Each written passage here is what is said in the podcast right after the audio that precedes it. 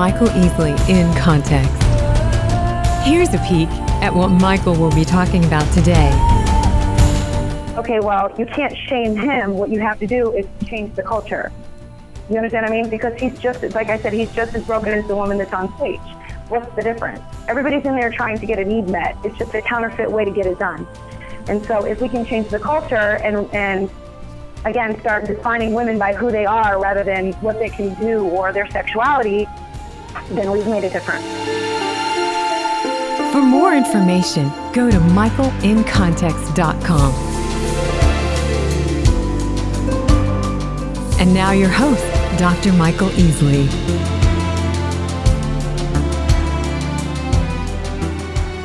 Paul writes, Therefore, there is now no condemnation for those who are in Christ Jesus.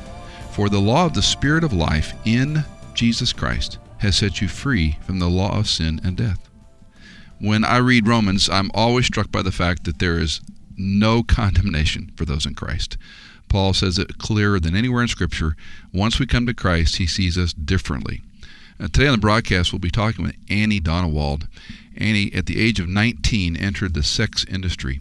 For six years of exotic dancing in Chicago, Detroit, eventually landing her in Las Vegas and California, escalated into a high class prostitution lifestyle. It was only after her second pregnancy, where she was contemplating an abortion, after five attempts to schedule an abortion and end that pregnancy, that through God's intervention, in her words, of leaving $100 behind at home, she was unable to pay for the abortion. That was the event that struck her so hard. And not long after, Matthew 4:16 pops into her head. Having never read the scripture, having never known anything about this verse, and she reads, Those who sit in darkness have seen a great light. Within the next day, she trusts Christ to be her Savior. Annie was born again. Annie Donewald, it's a privilege to have you on the broadcast. Thanks for joining us. Thanks for having me. Now, I'm, I suspect at some level you get a little tired of telling your story. That's why I wrote the book. Touche. okay, everyone, just buy Dancing for the Devil, and we'll talk to Annie later. the end. There's the end of the story. We could do that. Um, so let, let, let me start at a different place. You finished a Bachelor of Science in Family Studies. I did at Western Michigan University. I sure did. So, so what's going on with your life, which we'll get to in a moment? Did any of this collide with what you were studying? You know, it's funny because I was actually um, I was dancing when I was in college, and I went to my academic advisor and said, "What is the quickest way out of here?" and that was the answer he gave me. So it's it's ironic how you know God set that whole thing up because the core of that degree is human development, and I took a lot of classes on um, you know abnormal psych, abnormal abuse, different things like that. That you know they totally helping me with what I'm doing now. But at the time, no idea. No idea. No idea what I was doing. I, I just wanted out. Of, I wanted the degree, and I wanted to move on. Uh huh. Uh-huh. Well, Annie, at age 13, you are sexually abused by a player on your dad's basketball team. I was. Um, my father was a basketball coach at Western Michigan University. Um, he had been at Illinois State University prior to that, and he was coaching with Coach Bobby Knight at Indiana.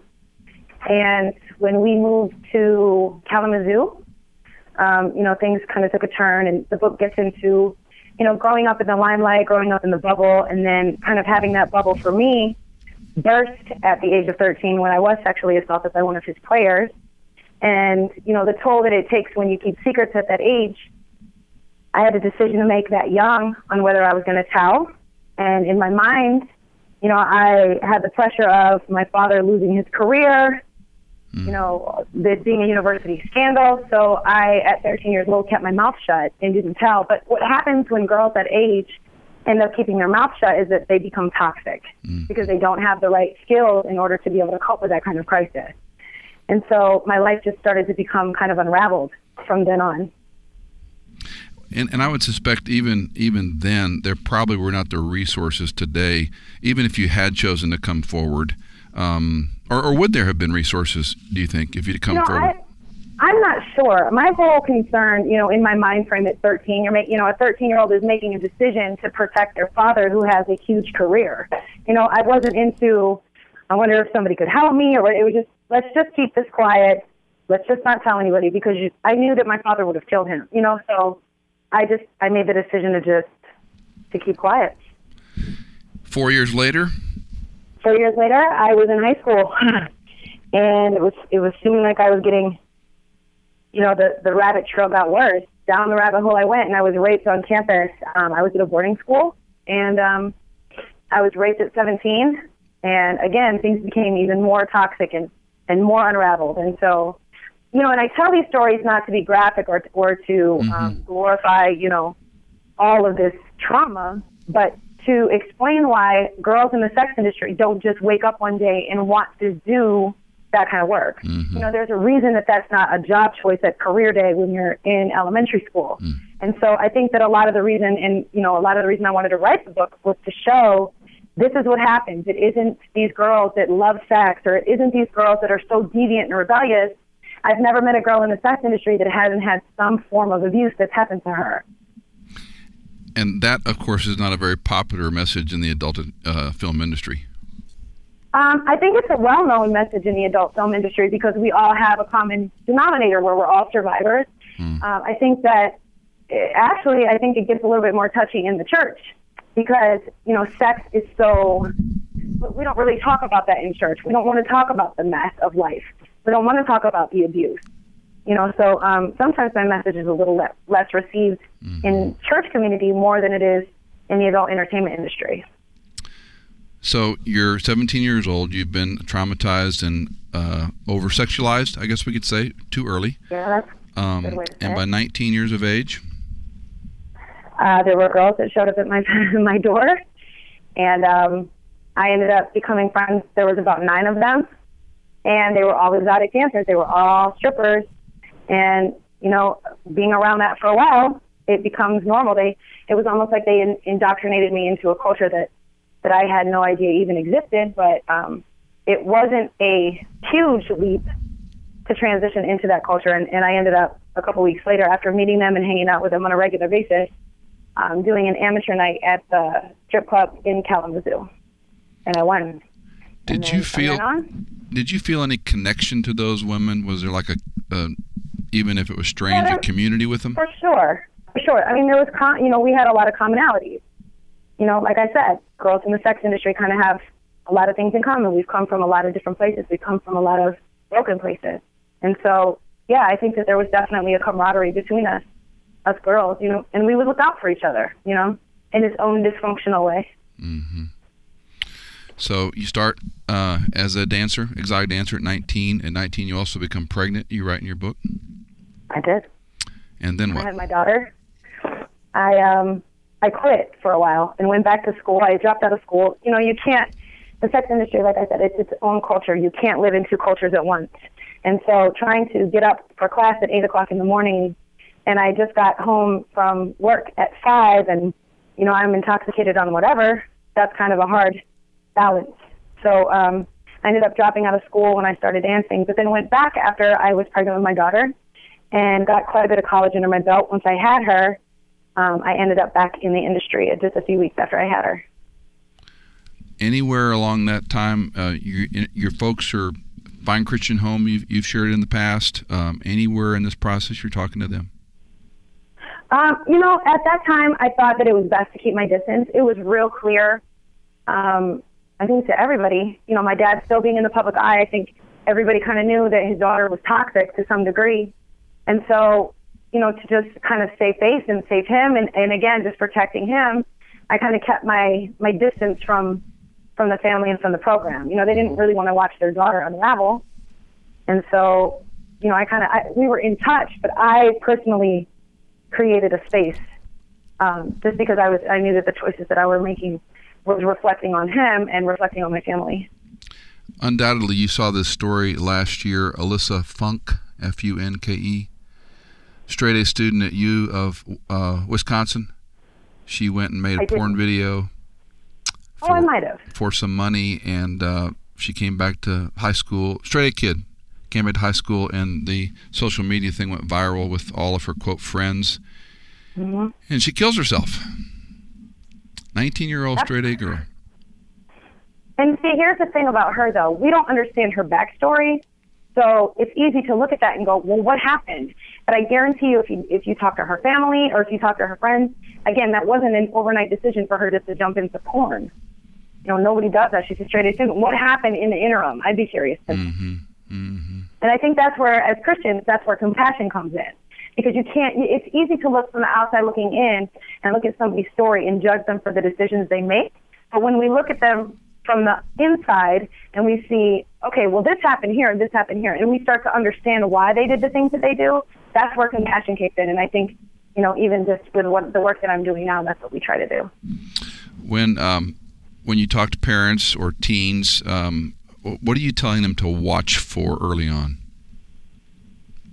Um, well, you know, I think with parents, I, I get a lot of emails from mothers that are concerned about, you know, their girls and different things with my organization. And um, one of the things that we're really advocating about is sex trafficking. And so, you know, they say, well, what are we supposed to be looking for? And the number one thing is a change in behavior.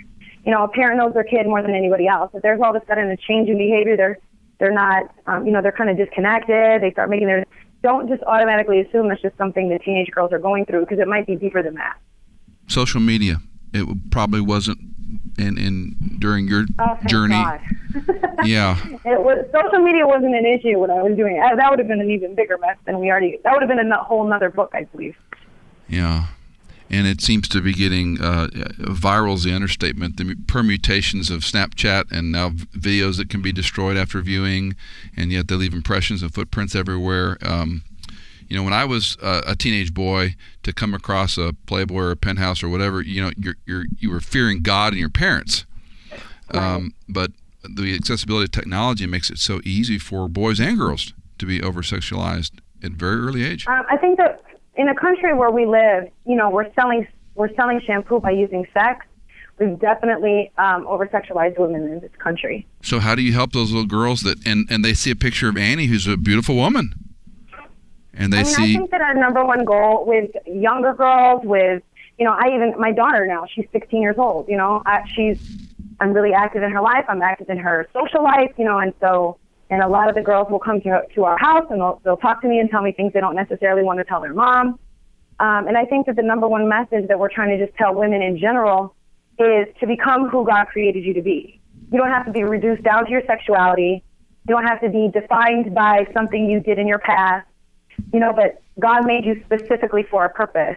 And so if we can get to the heart of that, you know, a lot of times people ask me when we're helping girls out of the sex industry now, and they say, well, I don't know how you're going to do that because those girls will always go back to the money. I always explain to them that there's something that's more important to every human soul than money, and that's passion, it's purpose. And so if you can tap them and lead them and help them discover who they were created to be, that will always take precedent over any anything else, including sin including things they're not supposed to be doing, including alcohol, you know, premarital sex, all these things. If you can catch them on fire at a young age for who they were created to be and help them navigate through that, then, you know, their whole life can change. That's the message that we send. and you started Eve's Angels as uh, an extension of this, where you're you're trying Okay. to not only help girls in the trafficking situation, but you're you're working with some churches too, correct? We are. we are we are partnered with um, about nine churches in the country right now. And we're looking to expand in some some other cities. But yep, there's a lot of education that needed to go on when I first started, and I'm just really grateful because in the last year or two, I've seen just this great awakening that's happening within the church, where they're becoming with they're becoming familiar with things like sex trafficking, the sex industry, post traumatic stress disorder, these things that I was already familiar with because I went through it all. So when he, when the ministry first started, and I would go to these churches and say, "Hey, listen, we need your help. This is what we do." They'd look at me like I was a blue, you know, alien. They're like, "What are you? Ta- what are you talking about?" But there's definitely a movement inside of the church that's starting to understand, and they're starting to advocate. They're starting to wake up to the fact that these are God's girls, and He wants us to go in there and He wants us to love them. When you uh, take a group of women and you go to a strip club uh, during the day or in the evening and try to try to reach out and share with these women, um, do you feel threatened? Never. Never. Never, never, never. No, the I mean the industry again, it's its own culture. I understand the rules. It's like you would probably feel threatened if if you went and flew over to Africa and went into the bush. You don't understand the culture, so it might feel a little bit more threatening. Whereas if I'm from there and I took you over there myself, you wouldn't feel so threatened because you'd feel comfortable about the fact that I understood the culture. And it's the same thing with the sex industry. You know, it's its own culture. It has its own rules. It has its own thing. And if you go in there, you're not judgmental. You're not in fear. You know, because they can read you. They have to for survival purposes. But they know that we're coming with love, and they know that we don't have an agenda. We're just there to let them know that we support them in any way, shape, or form. And when they're ready to quit, then we're there to help them with that as well. Mm. You also have a, a ministry link I saw on your site called Armed. Tell us about that. Yes, the Arms campaign. Um, I am on an advisory board to a state senator in the state of Michigan. And I was doing some speaking engagements for her, and she called me and said, What are we missing? And I, I said, You know, Judy, her name's Judy Emmons. I said, Judy, I, I feel like um, there's no men at any of your events. And so she said, Well, what are we going to do? And I said, I don't know, let me call you back. And I prayed about it, and I just, I felt like what we needed to do, men weren't apathetic because because they didn't care. It wasn't that they were being apathetic, it's because they were ignorant. So men weren't getting involved because they didn't understand what was happening in this country. So I set up the ARM campaign. It, it stands for the Association of Real Men Ending the Demands. And it basically, you pledge online saying that you will not buy women or children for sex in any way, shape, or form. And that, you know, the goal is to get men educated because men can have conversations with other men that women aren't privy to, like in the gym or in a locker room or at a men's meeting or different things where when these discussions take place, if we can educate them, they can spread it as, as like a grassroots effort to spread the knowledge of what's happening right here in this country with sex trafficking and sexual exploitation. So we're trying to start a movement with the men to protect women instead of use them, you know, as we see so far often.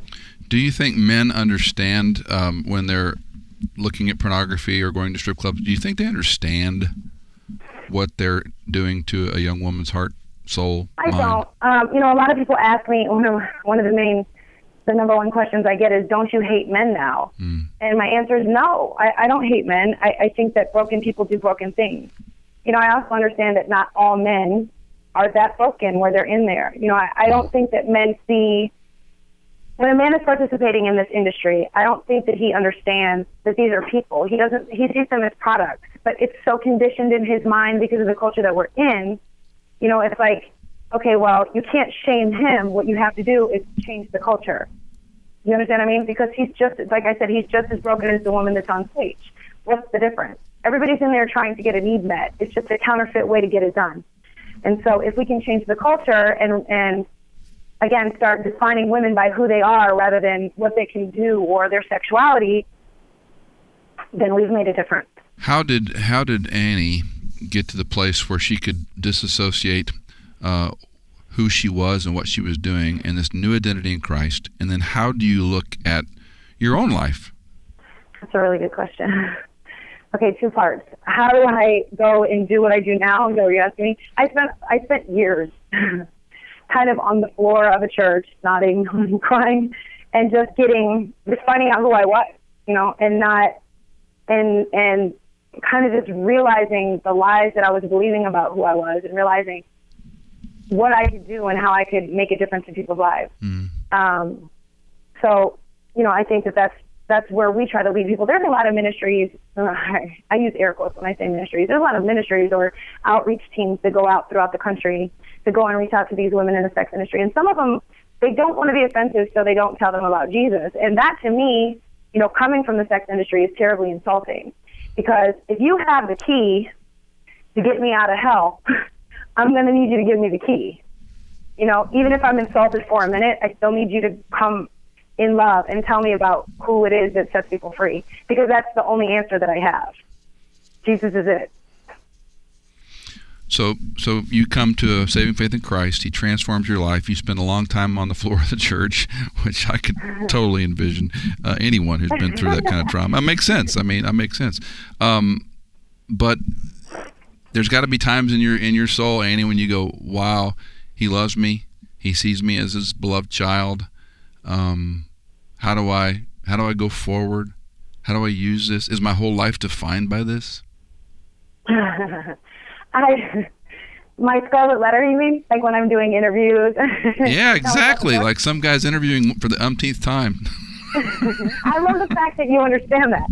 Most people don't have a heart or, you know, even have the mind to comprehend that. Um, there's a friend of mine named Annie Lobert. She runs a ministry called Hookers for Jesus. And we always get a boot out of like, oh, I got to go put my scarlet letter back on and go, you know, and go tell my story. Um, I'm sorry that, to be laughing. You know, that's, that's terrible. And I love her because she shares such a similar story as mine, so I can get on the phone with her, and we don't see each other as that. You see what I mean? Yeah. I'm not a zebra at the zoo or something to be watched, and that does get exhausting, you know. And and I've spent a lot of time in in prayer and on the phone with my pastor, like, mm. what am I supposed to do? They all want me to come in and tell the story over and over and over. And um, you know, it's it's part of helping. Number one, it's part of helping the girls. So if I tell my story and it helps somebody, then it was worth it. That's number one. Number two, I think it's important to have balance. And so, you know, there's times where I kind of shut things down and just go play chess or, you know, Jenga with my kids. Like, so there are certain things that I have to do, you know, to keep myself mm-hmm. whole and to keep myself, you know, out of that whole losing your identity or getting swamped in all of the totality of everything that I've been through. And I've learned to balance it pretty well. I mean, I don't think, I think that if I hadn't we wouldn't have been able to expand the way that we did. Mm-hmm. Okay, Annie, tell us about your goals for Eve's Angels and what you need. Um, right now, we are really pushing to um, become corporate. Um, everything right now is on volunteer basis, and we have volunteer. I mean, I have the best volunteers that have really carried the vision in you know seven, eight cities across the country. Uh, we're looking to expand. We are doing major fundraising things. We have a huge event May 9th in Chicago for our five-year anniversary. Uh, we're doing a silent auction to raise money so we can do expansion. We're doing two porn conventions this year, so mm. that's another thing where we set up booths and pray for the people. And then we're also looking to do um, a housing and rehabilitation center. Um, you know, that was the thing. I always had a home to go home to. My parents were always there for me, but a lot of these women don't have a place. And so, because I lived through what it takes to get out and to rehabilitate myself and you know, I walk with the Lord and going through all these things, it's important that we have these structures set up for these women when they do want to come out where it can be a family. Mm-hmm. You know, because not all of them are blessed like I am to have that kind of family. And so those are the things that Eve's Angels is, is working towards right now. And I'm, you know, I'm in Chicago and then I'm in Grand Rapids and then I'm in Detroit and and um, I just I really feel like you know 2015, 2016, those things need to happen sooner than later. So Annie, if I hear you correctly, the church could do a much better job if we could see not only sex trafficked girls, but just individuals as hurting, as lost, as discouraged, and we have the hope of Christ. And we need to have the courage and the kindness uh, to share the love of Christ. Not all the answers, not all the uh, solutions, but that Christ loves them. He is willing to embrace them. He died for their sins, and we will love them as well. Well, we will pray with you to that end. You can find out more about Eve's Angels and Annie's story on the website. Annie Donewald, thank you so much for your time, and uh, I will pray that God will encourage your heart. Thank you so much for having me. This is an ongoing reminder for us men and women that we see the world uh, through Christ's eyes. People are broken, they're hurt, they're damaged, they're wounded, and you and I share the truth of the gospel of Jesus Christ that He lived, He died, He was buried, that He came back from the dead to demonstrate His power over life, and He grants life eternal to any and all who put their trust in Christ and Christ alone. Now, maybe this is an area for you to consider. Maybe you need to look in your own neighborhoods and see could Eve's Angels help you as you reach out to those men and women who are in the sex traffic industry? This is Michael Easley in Context.